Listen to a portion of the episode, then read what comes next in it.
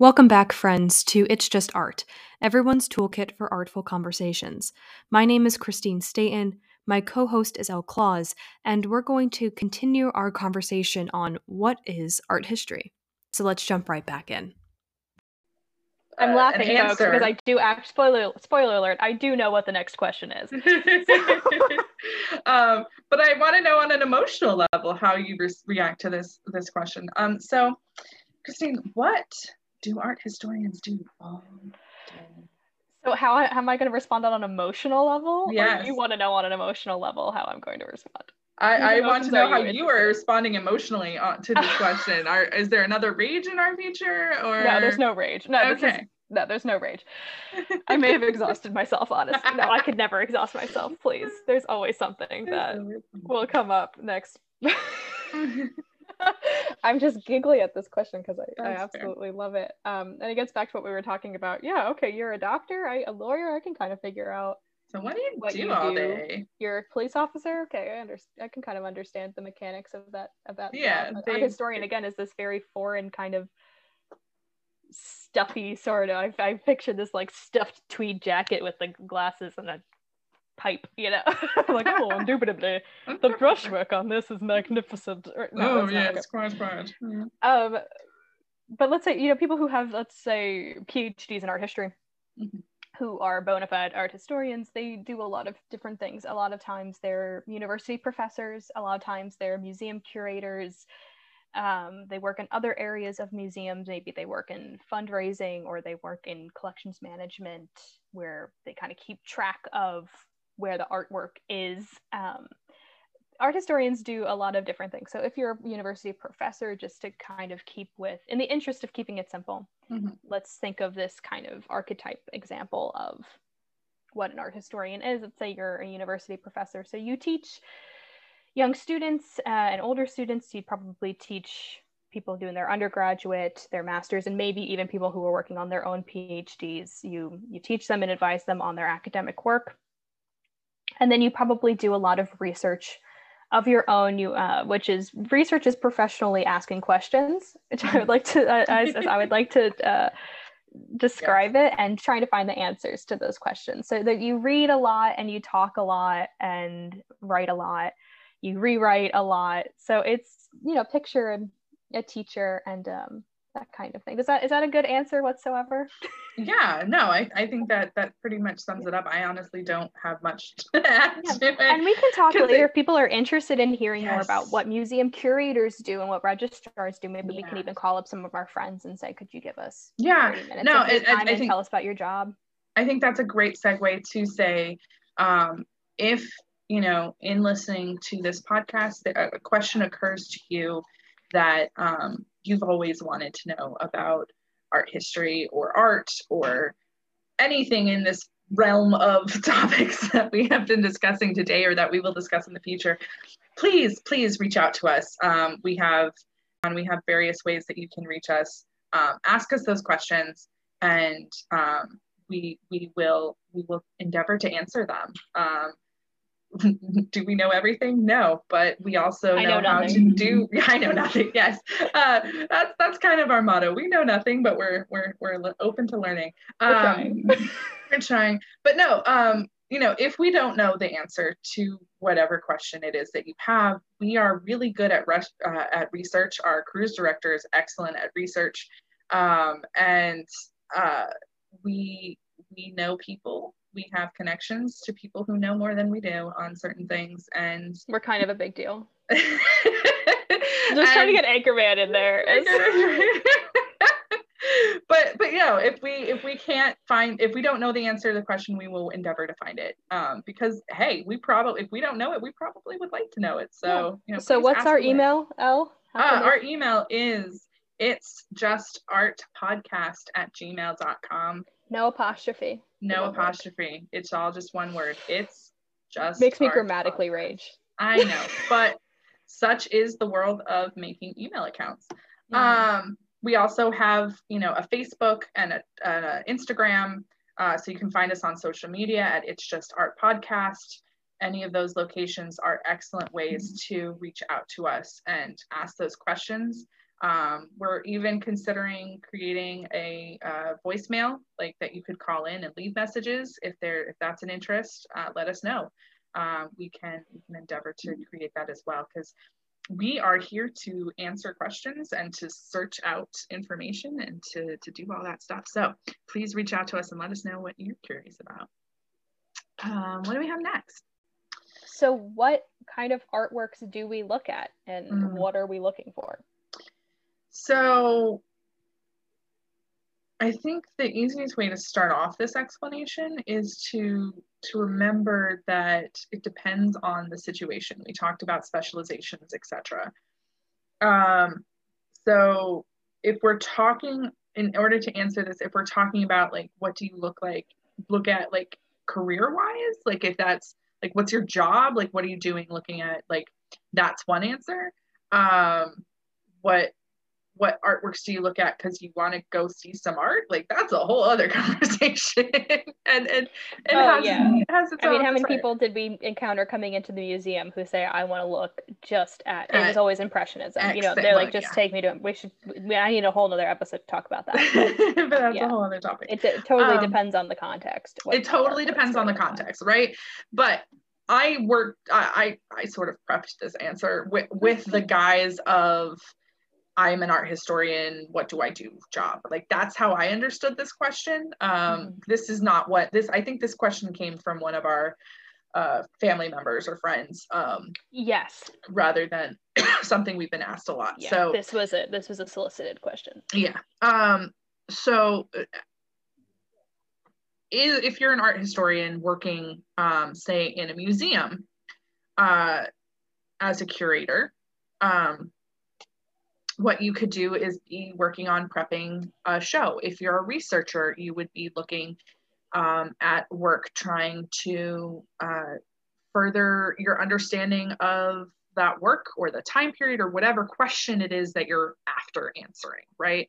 Uh, so depending on what context, if you're a professor, you're looking at something trying to, you know, figure out how you're going to explain the topic of the day to, to your class. Um, so whatever perspective you're coming from will influence uh, why you look at something, what you look at, and how you look at it, right? Um, so from, but but I did compile a, a, list of kind of general questions that art historians tend to ask when looking at a work of art because it would be broad if you just said artwork in general because as we said there's a lot of things that fall under that category. So I compiled this list of questions based on what you might ask looking at a painting, uh, right. just to have a general jumping off point. Um, so uh, one of the questions you're probably going to ask is how old is it? Uh, because that gives us a lot of context for a lot of the other questions we're going to then ask. Um, and some things that help us kind of come to that answer is physical evidence, like what materials were used in order to make that art, to make that painting. Um, what style is the painting in? Like, uh, you know, what what images are depicted therein? Um, you might look at documentation about the artwork. Like, is there a historical record of this work that you can trace like ownership, uh, who made it, that sort of thing. Um, documentation can be looked at, and, and so if you see an art historian looking at a big stack of papers, uh, that's that's usually what they're trying to sort through is like letters uh, that say I gifted this to someone or something like that. Um, then there's of course internal evidence within the the painting itself, like put there by the artist trying to tell us stuff.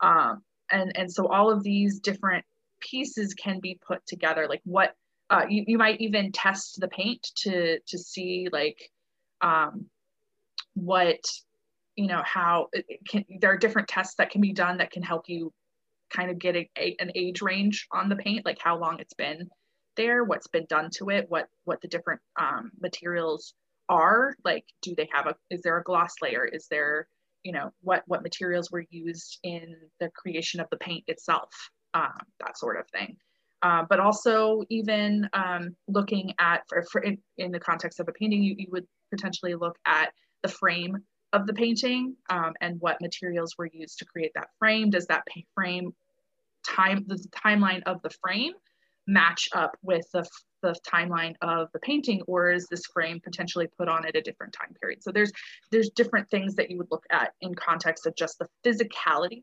of the painting itself to try to help you determine like how old it is and, and what that and th- what that age tells us. Um, then from there, you can also ask stuff like uh, you, you look more at the style. Um, and in looking at the style, what you're looking at is a period style, for example, which refers to uh, the span of time and specific region or location that that is made in, right? Um, so commonly in certain areas at a certain period of time, artwork tends to look like X. You would see these types of, I'm trying to think of an example. I don't have one off the tip of my tongue, but that's just a kind of general idea, right? Like these things tend to equal these things is, is kind of how that, um, then you would look at more specifically at regional styles within that. So like you can then specialize even further from the big period of style into a regional style.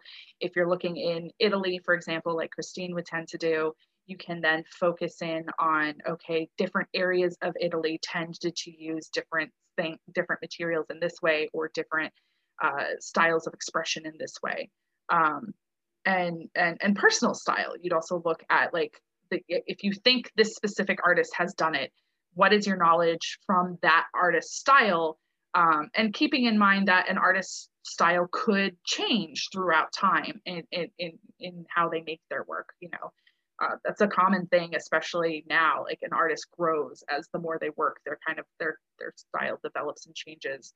Um but that, that ha- that's been happening for a long time yeah, though if you yeah, look yeah, at michelangelo's early work compared oh, to his sure. latest work like especially i mean i have to be careful about using michelangelo as an example for anything because he's so unique and one of the things that makes him so unique and intriguing as an artist is because he had such a long career. Yes. Because he lived um, so long. But the other thing to keep in mind is an easy thing to remember. Yeah. yeah. But the other thing to keep in mind is that, um, especially in historical art, you would have students learning from teachers. So their style would vary greatly, especially yes. as they're learning, reflect the style of their teacher. Um, and and then either they would continue to work in their workshop to to help the teacher um, as just part of their workshop creating art, or they would then branch out on their own and create their own workshop and develop differences in their own style that way. Um, because exactly. if they were working in their teacher's workshop, mm-hmm. that I, workshop, they needed to. Workshops are something that we can talk. If anybody's interested, please yes. write it to us, and I'd be happy to do to do something an, an on episode on workshops, workshops yes, in the Renaissance. They're fascinating to me. oh, least. so um, much fun! I'll give you a reading list. ooh, yay! Yeah. Um, so yeah, so uh, you you would then kind of um, and and yeah i think that's something we can explore further just in and of itself is yeah. what's the difference in like how has art changed and what what the importance in that is um like the understanding of art how has that changed over time and, and what what the purpose was art of art. Um oh, yeah. but anyway. that's something we're going to get into. Oh yeah that, that'll be art has quote unquote art has changed. But anyway yeah. let's keep going. Uh moving on to uh to, but yeah no so um so personal style a, a, signature so to speak um and and actually did they sign their work? That would be another indication right? Um so we are you know we really study like is this signature the actual signature of of this person? Um uh, and then like, what's the subject matter of like, what are we seeing in here? Um, what is there a story? Is there a narrative? Um, the, the, the image that we're seeing here, is this a still life? Is that, you know, because there's different, there's different styles of art, right? So there's uh, still lives, there's um, action paintings. All the different terms. Portraits, There's a lot of landscape, landscape, portraits, landscapes. There's a lot of different options for that, right? So, um, you know, is is there an action taking place in this? Is there time in like t- actions time period or, or or space? Like, are we looking at, um, you know, a, a specific narrative um, from a larger story, or are we looking at um, you know a, a, bowl of fruit uh, as a study. Mm-hmm. You know, there's a there's a lot of different changes within what that could be actually looking at. Um, but then who's involved? What are the environmental take? You know, what what's the genre that we're examining? Um, and from there, we take that into one of Christine's favorite words, iconography. Yay! and this is where it gets very Dan Brownie. Mm-hmm. Because iconography, let me just give take two seconds to say it's the symbolisms in the painting. Also, the guy in the Da Vinci Code, a symbologist is not a thing. You're a symbolist, so that's nonsense. But this is not, not what this is about. But so this is where you get into these questions of like, why is this particular flower in this vase on the table? That kind Yeah. of. Really So iconography in its barest definition is basically the writing of images. What is Yes. the language of images, you could say.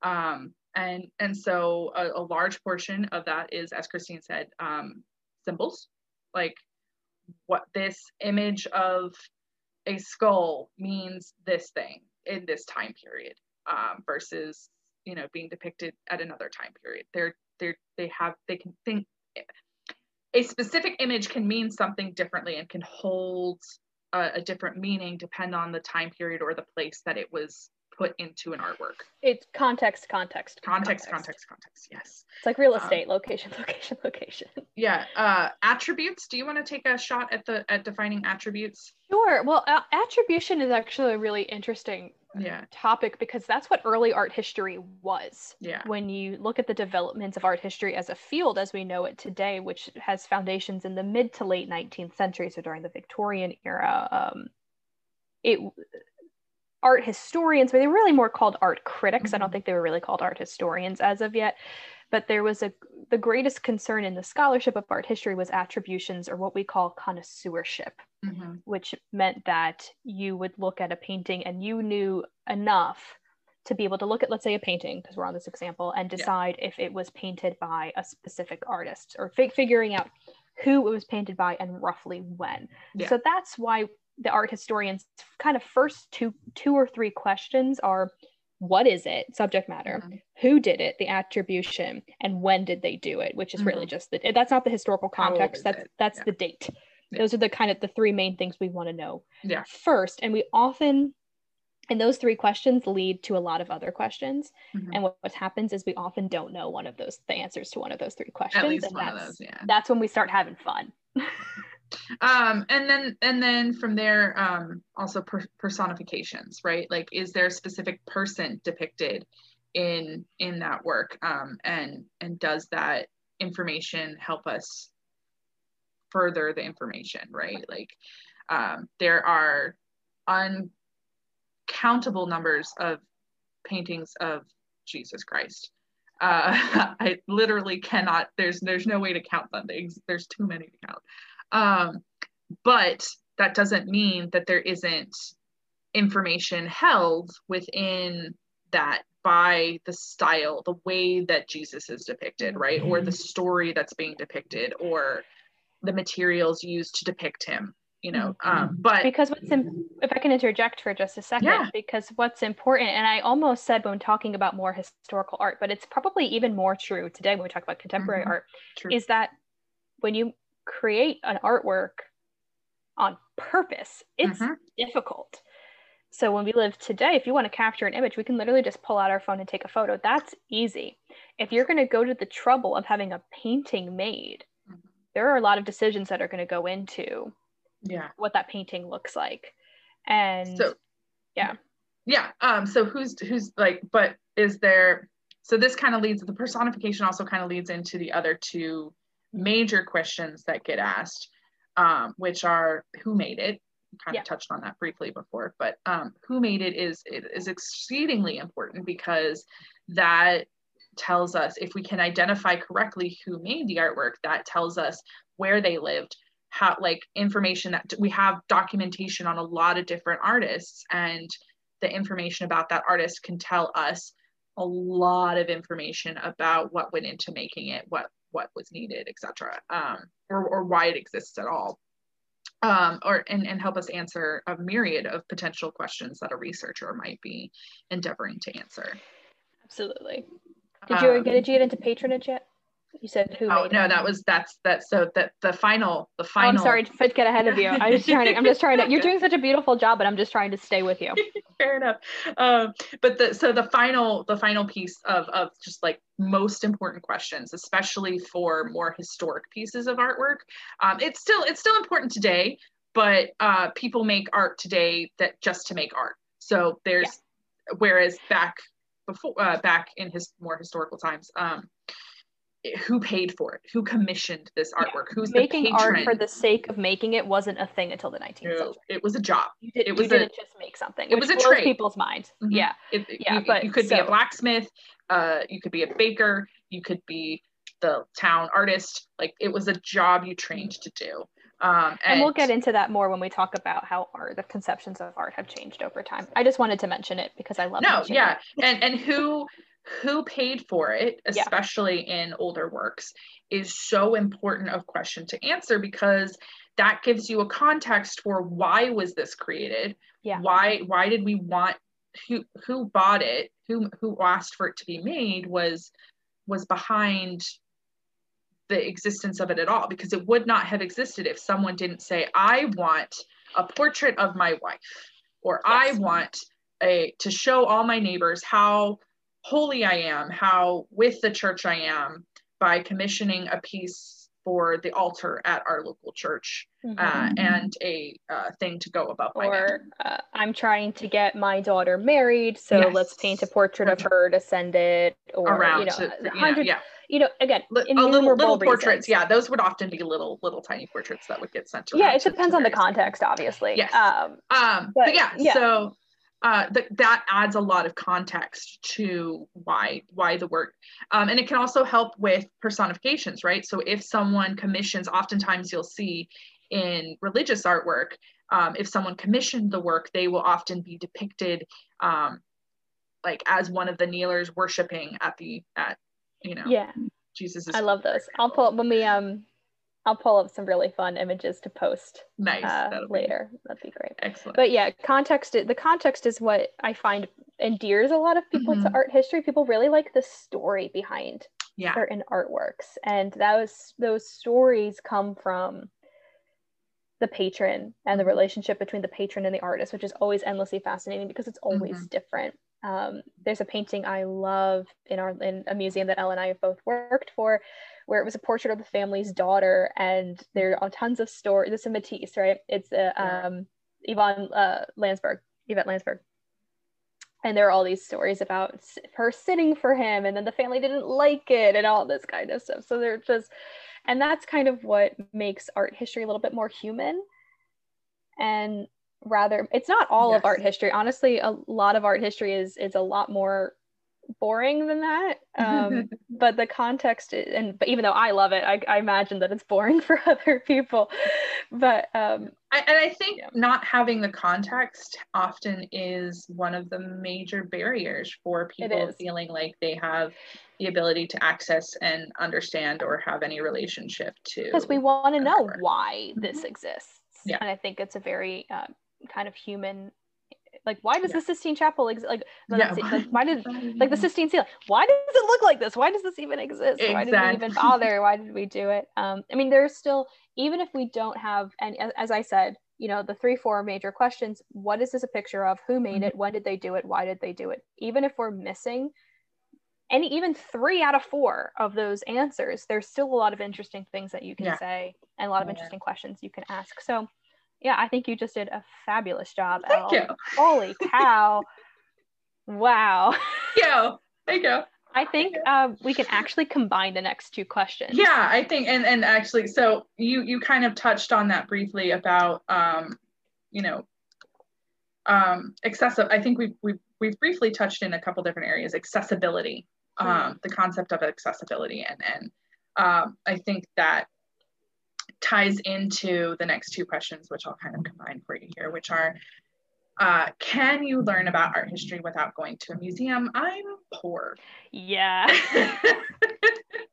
um, and that's this, a problem. Like museums, they like because of inflation and funding, which is another thing that we're not going to get into right now. But it's just it gets expensive to go visit a museum, so I really, totally really understand does. this. Um, and then the second part of the question it is how do I start learning art history? Yeah. Where do I begin? I, yeah. I mean, there's of course, of if there's so there's so many options, and it feels, you know, it. I'm going to tell you some things, and I was writing these things down. I go, well, that's obvious, but then I think, no, it's not. You know, of course, it's not obvious. Um, so of course, my pre- preference is you go take a course or you go to a museum. That's not an option for everybody. Um, there are a lot of museums that are free, actually. Mhm. If you have a university nearby um, and they have an art museum, there's a good chance it's either free or very inexpensive. So just go onto the internet and look around and see, you know, what's your major university nearby. Um, I can't make any promises on what the collection's going to be like, but at least it's open access, quote unquote, to a Mhm. collection of art. Yeah. Um, and the museums also often have like donation days where it'll be very busy that day. I'll warn you, but you can go in with a nickel Mhm. and and give something, and then you have the day. How can you learn about art history without going to museums? How do you get started? Well, you're already getting started. You're listening to our podcast. Congratulations, we have helped you get started. Yay! Um, but and you know what? We live in the beautiful age of the internet, so just just milk it dry. I will say, Is your friend. blanket blanket disclaimer: just don't take anything full as gospel. Anything that Mhm. we say. Now, yes, we have certain trainings, we have educations. Not everything we say is going to be 100% true because, as we know with the study of history, nothing is without nuance. We're Mhm. going to mess something up. We're going to say something that's not entirely accurate. So, if you go to any online content and you are confused by something or you want to hear more about it, fact check them, Mhm. right? Yeah, so there are tons of podcasts out there with about art and art history. We listen to a lot of them. Some of them we love, some of them we don't love so much, but we have our reasons. Um, TED Talks and special lectures on YouTube. Love TED Talk. Oh Yes, my if goodness. you can listen to what's his name, Al- Angelo Ambe- uh, Angelo Alberto or Alberto Angelo. He's an he's an Italian archaeologist and historian, and I Mhm. love him so much. His his TED Talk on Pompeii made me cry. So, Mhm, mhm. um, yeah. There's also, especially in the age of COVID, there have been a lot of lectures that went virtual, and they recorded them and put them on YouTube. Mhm. Um, so you can, and those are like legit, straight up art historians giving Yeah. real like lot of- professional lectures. Um, yeah. so if you're interested in in museums uh, and, and, and you don't necessarily have the the money whatever to go to go visit um, and uh, there's a lot of reasons you might not want to go specifically to the museum. Uh, what you can do is a lot of museums are actually digitizing their collections and True. making them accessible on the website. Um, Yes. There's something to be said for experiencing the work in person versus a digital collection. Um, but but if you're just starting to if you're if you're just starting to learn and you just that's you know that's where you're at for whatever reason um you know that's that's a great way to start exploring you know what might interest you what might you know The what, Google what- Arts and Culture app Mhm. is out of this world. Let me just put that in there as well. That's such a good resource. yeah it's a it, it's a good Resource. way to kind of um explore where you might want to jump off from because there is a lot of history right like you don't Mm-hmm. necessarily want to just be like okay what was the first artwork ever created and let's go like Yeah. that's no, that's, exactly. that's a that's a big concept um, There's a lot of digitization happening. If you go, if you want to read, now I mhm. would like to move on to reading is kind of be your next. If you can't go to a university class or get to a museum, just start reading. And if you can get to the Met's website, they have Mm-hmm. digitized their entire publications collection. Like full books are scanned. So you can just read anything that the Yeah. Metropolitan Museum of Art has ever published for the most part. I don't think they have 100% of it yet, but they have a lot of really good stuff. They have the timeline of art history, which Mm-hmm. is a fabulous resource that I was even using in my graduate work. Um, and then can if I you have- yeah, Yeah, go Uh, ahead. I, I would also say I think the important thing to start to think of when you're starting out is is there a piece of artwork in Mhm. whatever context it is that you have found interesting that has has has touched you in some way has Yeah. has resonated with you in some way and if there has what about it resonated with you start start there start thinking yes, about start with a specific artwork or artist. That's a fabulous yeah idea. um and and learn about them and figure out what it is about that work or about that artist that Mhm. really speaks to you and that can kind of help i i'm a big believer in you know going where your interest lies like you know if if if this isn't something that you this especially especially if this is just an interest for you like you're Yeah. just like i would like to learn some stuff you know go where your interest lies like you can you can pick up bits and pieces from other areas as you go you don't have to know the whole history of art in order to Exactly. appreciate something you're looking at right Mhm. here Yeah. So if you went to the Met and you saw, mm, John Singer Sargent's Madame X. Oh, lovely. And you, he's like, I want to know everything about this painting. Who is this For, woman? our, Who is for this our artist? listeners, what does this look like? Can you give a brief description? Oh, great. So it is this fabulous portrait of a woman standing full length. So we see her from head to toe, Mhm. and she's in um, a very little, not little, like little around her waist, a long black gown. And she's just standing there and she's po- posed with her head kind of going over her Tilted her left shoulder. Yeah, tilted to the side. It's a beautiful, beautiful, rather enigmatic, very famous um, work of White portraiture. woman, just to clarify that. Yes, thank you. And Um, she's wearing very, she's very white. She's wearing Very, very, very white. heavy white makeup, and it's just a ve- endlessly fascinating portrait. So, let's say you got really interested in this portrait when you went to visit the Met. When you get home, just open your computer, go to the Met's website, and find this image, and then you scroll down, and there will be all kinds of links to more reading materials. And it's it's just so much fun. You if you like to go down rabbit holes, Yeah. um, you yeah, the Met Or, is your or friend. let's say that you are watching an ad, or you're watching Oh, yeah. TV and an ad comes on and they reference an artwork in there that which piques your all the interest. time. right? Like you don't have to go to a museum in order to see an artwork be referenced, right? So if you see a reference, you know, Google, even if they didn't obviously tell you the title of the work, so you're like, I don't know who did this, I don't know. Just type into Google or whatever your favorite search engine is, you know, stars in the skies with swirls, right? Like That one will come up. will come up because I just described Starry Night by Van Gogh. But People can find that one. People can find that one pretty Most easy. famous painting. Yeah. One, one of the most famous paintings out there. But um, but yeah, no, like it, describe what it is, and it might take a little searching because not everything's gonna be a world famous work of art. But if they're referencing it, it probably is well enough known that they're expecting people to kind of pick up on those references and be able to kind of take it from Yeah. there. Um, so even if you don't know what it is, you you have the ability to kind of do a little research, do a little mm-hmm. search detective work, and kind of figure out where that what that work you can be you can use the skills of an art historian and discover Mhm. information for yourself about what that is and and then take it from there and Yeah. see okay i liked this about this i'm going to look for more works that fit x you know and so you can mm-hmm. kind of start looking mm-hmm. into i want to know more about post-impressionist painters because i really like van gogh's starry night and i want to know if there's any other cool stuff out there that kind of thing And you can literally just Google Vincent van Gogh. Mhm. And especially if it's an artist like Vincent van Gogh, you'll find all kinds Yeah. of all kinds of things. Um, so if you are interested in in reading and like me, you are a books person, I have just a couple of suggestions um, where you could find some more reading material, and then we can move on. Um, if you have a local library or even a university library that you can get access to, they especially if it's a university library, they'll probably have a half decent art and art history collection.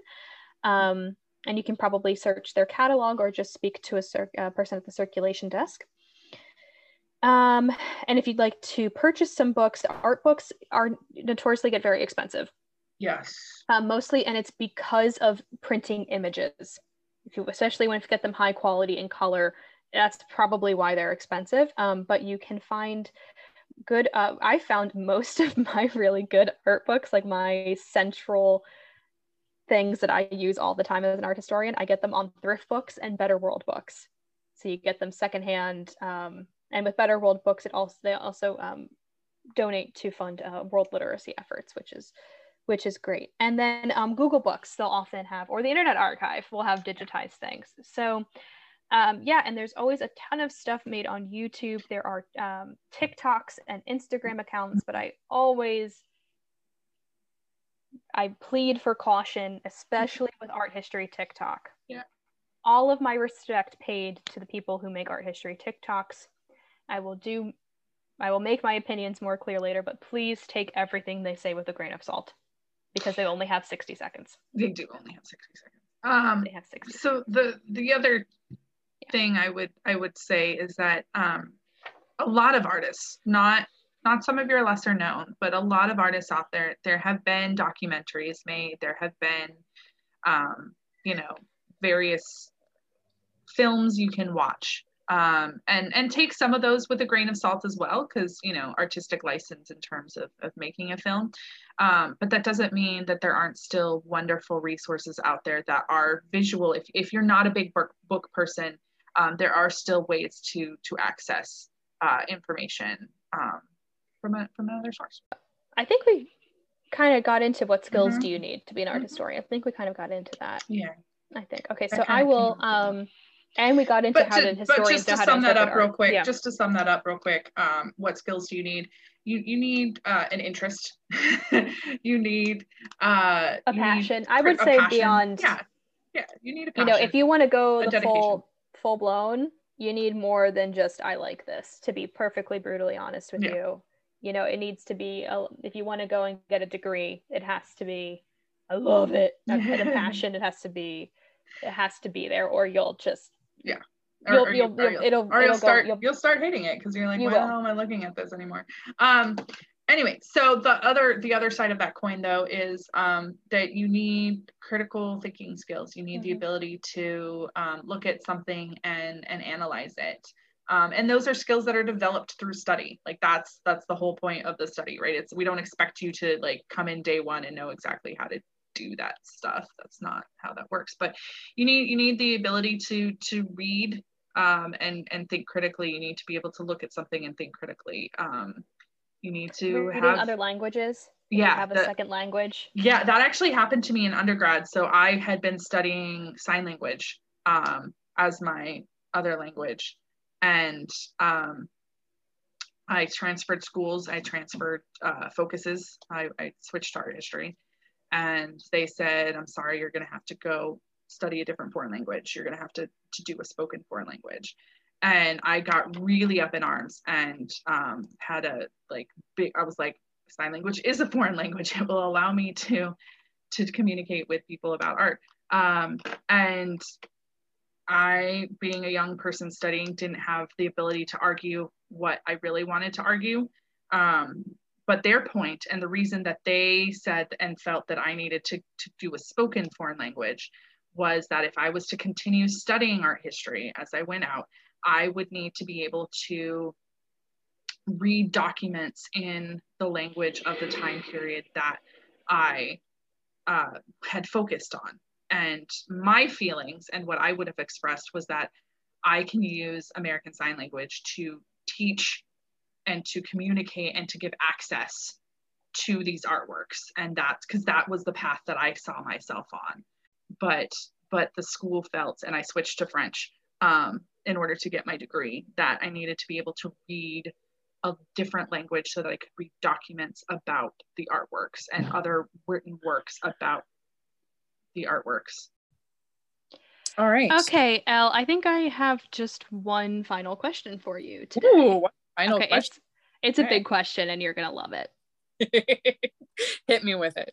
Oh, okay. Here we go. So, what will art historians in the future do with the digital works that are produced today? Oof. We're getting in the DeLorean. We are. And we're we going are. off. We're going to hit uh, 88 miles per hour. and we're going to go into the future all right so i'm i'm going to answer this in in a couple parts we'll put it that way um because it is it's a big question um yeah there's there are layers to this this is one of those uh solicited questions i think one of our friends actually wrote this question which is very very interesting and it's not anything i had really considered before um that's fair it's an excellent question i got really excited when i saw this question um and uh, a big reason for that is, um, well, I'll give you the short answer first, the really short, concise answer. You ready for it? Yes. We don't know. The situation is to think of a big ship like the Titanic. I'm not talking about sinking Titanic. I'm talking about the size and capacity. Right. Level, right?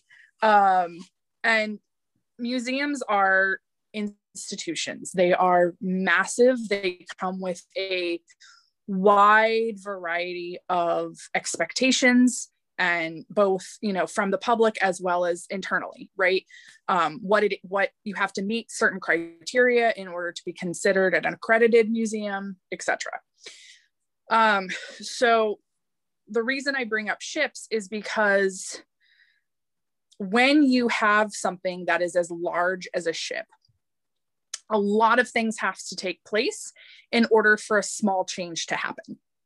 Right. So let's say, let's go with the Titanic, that um, you have someone like looking out for icebergs. Mm-hmm. They spot the iceberg, right? Mhm. They have to then get that message down through the line of people who then get it to the captain, right? And so that takes a while to to get to the person, to get to the captain. And then the captain has to make the command turn the vessel, Right. right? No one can turn the ship or make any changes unless the captain says move the ship, right? Right. Right. So then all of the people involved in making that turn happen have to do all of their different jobs and roles in order to even do a slight correction of the the range of the ship. And I think the reason I chose the Titanic is that it was a large vessel that doesn't have like modern day technology on it, right? It it doesn't Yes. have so you can you can do that a little bit easier now, but like back in the day, big big ship, it took a lot of different components to make a small even a slight correction in um in the the way- yeah in the course. Thank you.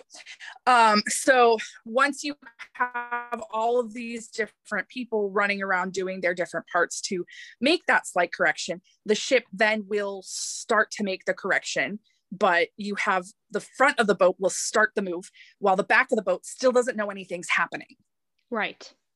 yeah so Mhm. This is a very good analogy. thank you You're welcome. so museums are the same way, right? Like someone can Mhm. spot something that's really cool and amazing and is changing in the art world, and they can say, hey guys, this is an awesome thing. But that information then has to travel up the chain of command to get to people who can authorize things. Yes. And that authorization then has to filter throughout the museum but also the it, it's not just one specific museum like I mean, a museum itself can make a change but for the community as a whole to make a change and acknowledge something that's an even longer process right Yes. So you'll get little tiny corrections starting to get you towards the new destination and, and the direction you want to go in but the back of the ship still doesn't necessarily know what's going on and it takes a long time for change to Right. happen Right. And I like your example and your analogy of an old ship like the Titanic without super modern technology because art museums, and in my experience, and I, I don't know if you'll agree with me about this, but they kind of tend to be old fashioned conservative institutions. yeah it's, And- it's hard to jump into change It's true. And sometimes museums can really surprise you. Sometimes museums do really unexpected and progressive and wonderful things, or the opposite of that. Um, but in general, these are the cogs are very slow turning. Um, we love art museums. Obviously, we're not going to Mhm. Yes. pretend like we don't. Um, we're just trying to share our Yes. experiences and recognize what these what this field is, is is sort of like. And change happens, and we're seeing change actively happen in Mhm. huge institutions across the country. Yeah. But it's going to be slow. yes and we'll that in a bit Yeah. So so change is difficult Mhm. um but but it is happening Yeah. and and the public aren't always aware of all of the you know a passenger on the ship does not know all of the things going on on the ship in order to make that change happen or even like that a notice of change is happening so they may go Yeah. wait a second i see an iceberg why aren't we doing anything Mm-hmm. but at the same time so much is going on behind the scenes that other people aren't aware of so there's And there's that, could even be people who work in different departments Mhm. in the art museum. Exactly. They don't know what's happening. If when I worked in visitor services, I didn't know what was happening in European painting. Exactly. And did the people in European painting know what was happening in visitor services? No, I can tell you decidedly that they did not know. um, and communication when you have large situations Yeah. like that can be one of the most challenging aspects of of the larger community you're all Mhm. working towards the same goal but you don't necessarily have right. the the ability even in some Mhm. capacities to facilitate communication across Mhm. the board like that right like you have you know heads of offices and whatnot going and having meetings together so the head of visitor services may have a meeting with the head of european art but that doesn't mean that you know everybody else then gets the messages of what Sure. other people are doing Yeah. So um how does this anyway, relate then to uh, digital art, the digital art that's being produced at the moment? so i have a question for you within this question are you ready For for, this christine For moi, yes for you I'm actually Yeah. not prepared, so I'm excited. not- not I didn't know this was coming. she's not prepared for this. But so, Christine, um, what do art historians do with non-digital art? With non-digital art, With non-digital art? like physical objects. Mm, sure, yeah. Okay. Um let me just do a quick survey of all of the art objects on the globe. Okay. In your head. so right they are in general Mhm. Art objects, physical objects. So items of clothing, paintings, sculptures, photographs, drawings, lamps. Mhm. They are usually either housed and cared for in an art museum Mhm. or a different kind of museum, not necessarily an entire art museum.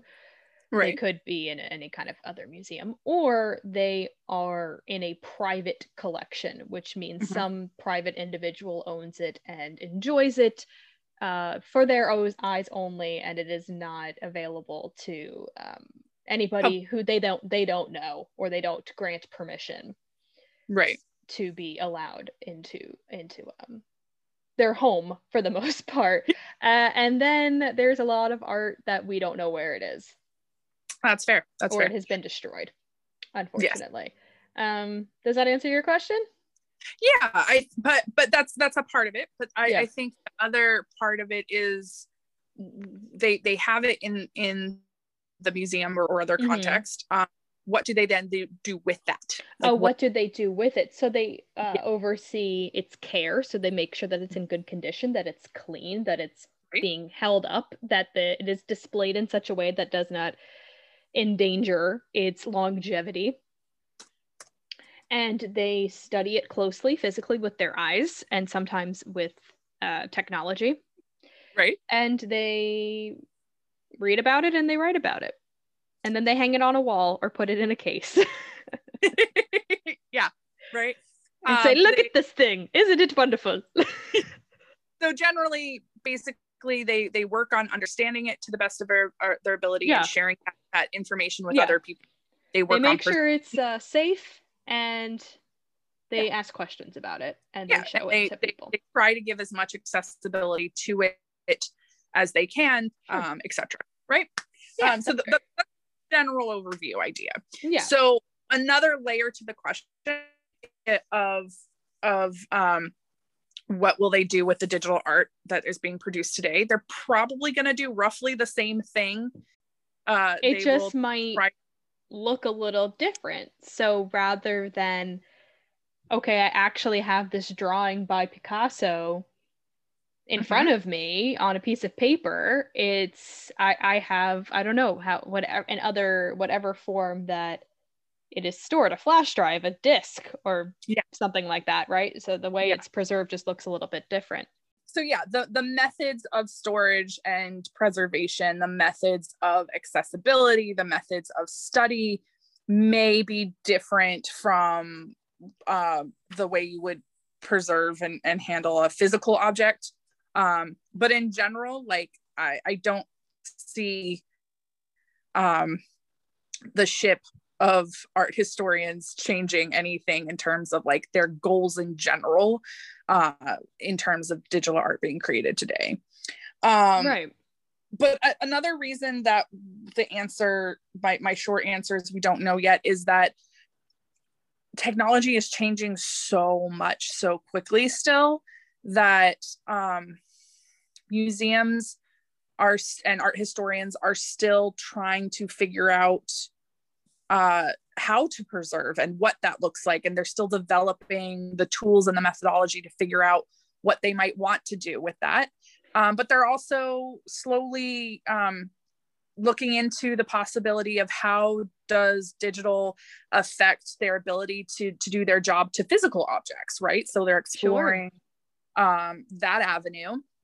And so a lot just about any art museum you can get online and go to their website these days has at least the start of their collection being turned into digital.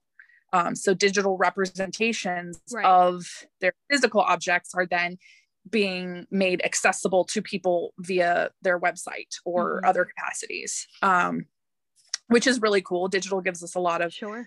fun fun ways to explore in terms of they that but that um, digitizing their collection so mm-hmm. just to start you know since we're interested in sharing vocabulary here if you come across an institution saying we're work actively working on digitizing our collection that's what that means. It means we're making a concerted effort to make our collection available to you on a digital platform. So publishing digitized representations of our, our artworks. And it's often really really good. Like it's getting yeah. really really good.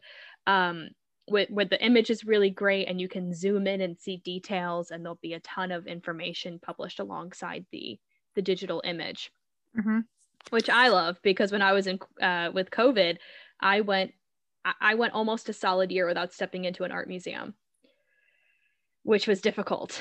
But the online availability uh, resources, I should say, actually, uh, the, the availability of online resources, while it didn't replace the experience, did mm. kind mm-hmm. of supplement me for a little while. No, for sure. I, I live off coffee and art, and one of those two solid, things wasn't available. Solid food groups there. Yeah, I yeah I could live off art alone. No, that's not true. I need coffee. No. I can't let you know. It was a difficult 2020. At least some hydration in the coffee. I mean, I used water to make my coffee. water somewhere in this process. Yeah. Um, yeah. anyway, back on.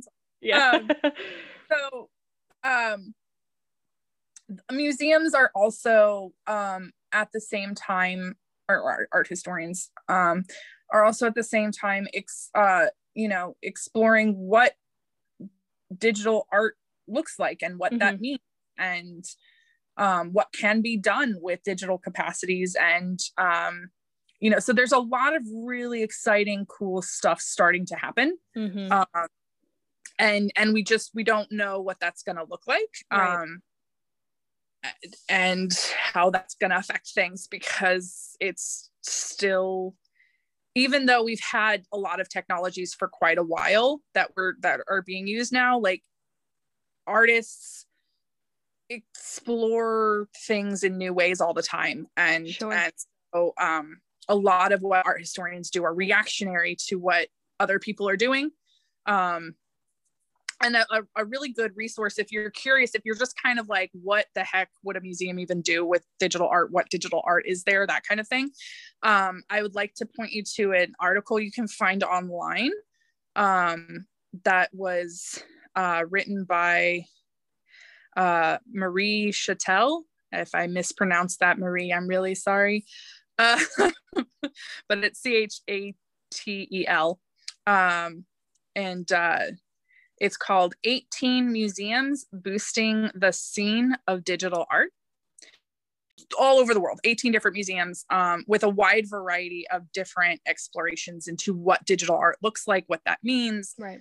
Um, and and I think that's something that a lot of people don't know is that museums actually commission artworks a lot of times. Um, that's true uh, especially in uh, from you know cutting edge stuff that they're trying to expand um, their base of. Uh, the Philadelphia Museum of Art, for example, has uh, their contemporary branch and their um, they they they have c- commissioned several digital works and and did an entire exhibition uh, around what the future looks like in terms of technology. That and... was a very interesting mm-hmm. exhibition, especially coming, like I was saying, these old school museums and the Philadelphia Museum of Art continues to be kind of an old school kind of museum, but then they do these mm-hmm. very exciting and very interesting projects. And if you can get onto the PMA's website, philamuseum.org, and go into the tab that's past exhibitions, you can see some images reproduced from that exhibition. And it was incredibly interesting because I had never seen an exhibition like that. And mm-hmm. I go to museums and museum exhibitions all the time. And I was totally blown away. I think I went back three times because it was just incredible. It changed throughout the, the run it of did. that. The like, innovation what? in the display and in the exhibition design and in the types of works explored and just the topic of it. The name of the museum, the excuse me, not the museum. The name of the exhibition is Designs for Different Futures. Yeah. So if you're interested and you go to philamuseum.org and into their past exhibitions, you're looking for designs for different futures. Besides that that mm-hmm. exhibit, mm-hmm. which is just one example, um, I I want it to I want people to understand that even even places that you wouldn't think that they would explore digital actually really right. are embracing what yeah. digital do in terms of accessibility in terms of um you know what, what it can do for for an exhibit in and of itself mm-hmm. um and anna and i both uh had our cruise director and i both had the amazing experience of getting to go to Hampton Court Palace in London. Oh, that's a and place I've never been and I've been dying to go. So please tell me.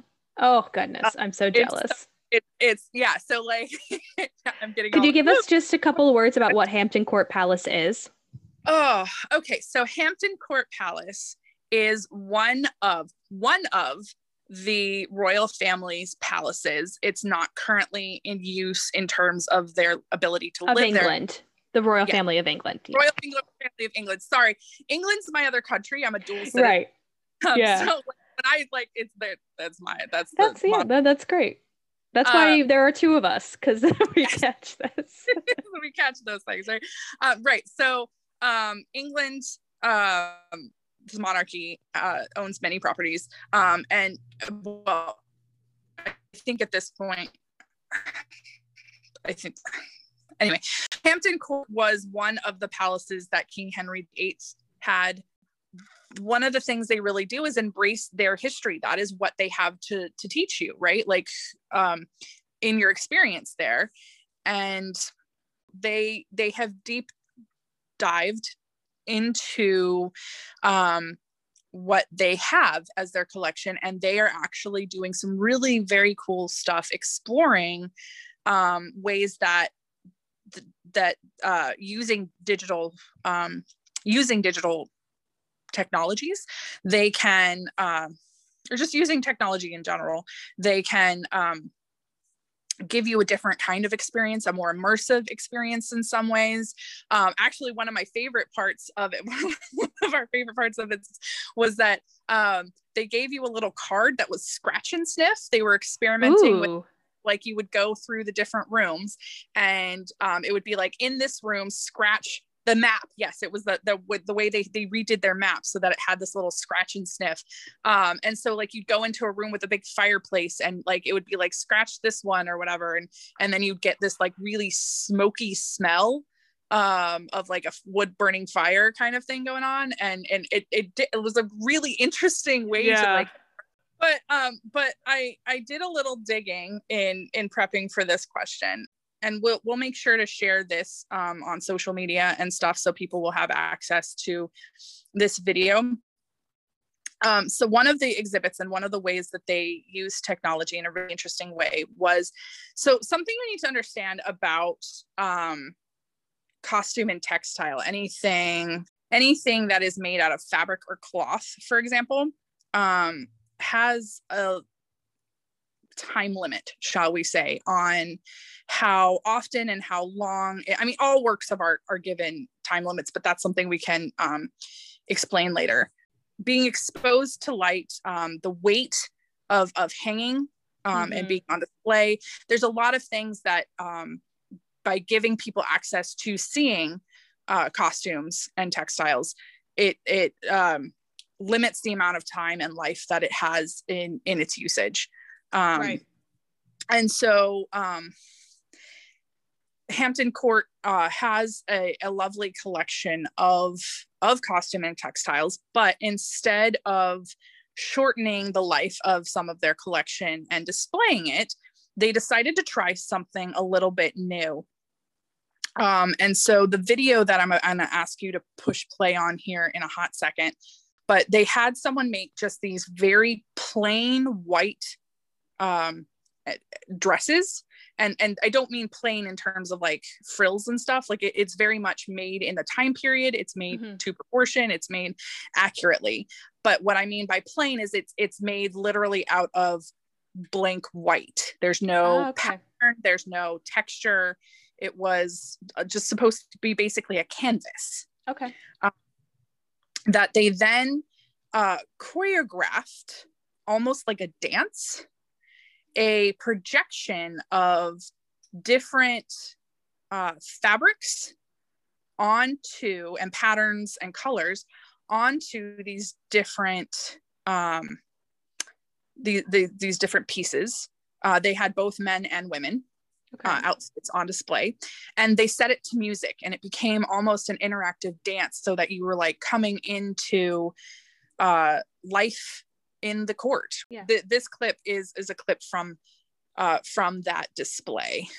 But what what really struck me about this experience was um, this was a very i mean because you had the music you had the lighting it mm-hmm. was a mm-hmm. very immersive experience and and it really did almost feel like you were in the middle of uh, a performance and potentially a dance um, that that was taking taking part and um, you know so th- there's there's lots of little ways that even institutions that we don't think like why would you think hampton court would be doing something like this right like it's mm-hmm. um very much focused on uh you know preserving the grounds and and giving access etc mm-hmm. um as as its mission but it also you know wants people to to have a chance to to experience something differently and so they are they are actually um doing some really cool fun things yeah that that you don't expect to that's amazing of, there are a lot of of really cool interesting things in the works. Mm-hmm. um definitely something that like digital is not going away. Technologies are still constantly changing and we have a lot of really cool potential things ahead of us. So absolutely. uh, you know look for it right? Like if there's yeah. something you're interested in i guarantee you that there is you know if, if that there's something going on mm-hmm. um somewhere with people you know working towards figuring out what can be done with that. Sure. Um, so yeah explore people. Go yes. thank you for joining us for today's conversation. Join us again next time when we discuss why is art scary where we explore what is it about art that seems unapproachable or inaccessible we're going to dive into jargon and accessibility and a lot of cool stuff. If you'd like to get more involved with It's Just Art, you can follow us on Instagram and or Facebook at It's Just Art Podcast. Remember to like, follow, and review this podcast on your platform of choice. We look forward to hearing from you. Once again, my name's Elle Claus. My name is Christine Staten. And remember, it's just art. Until next time.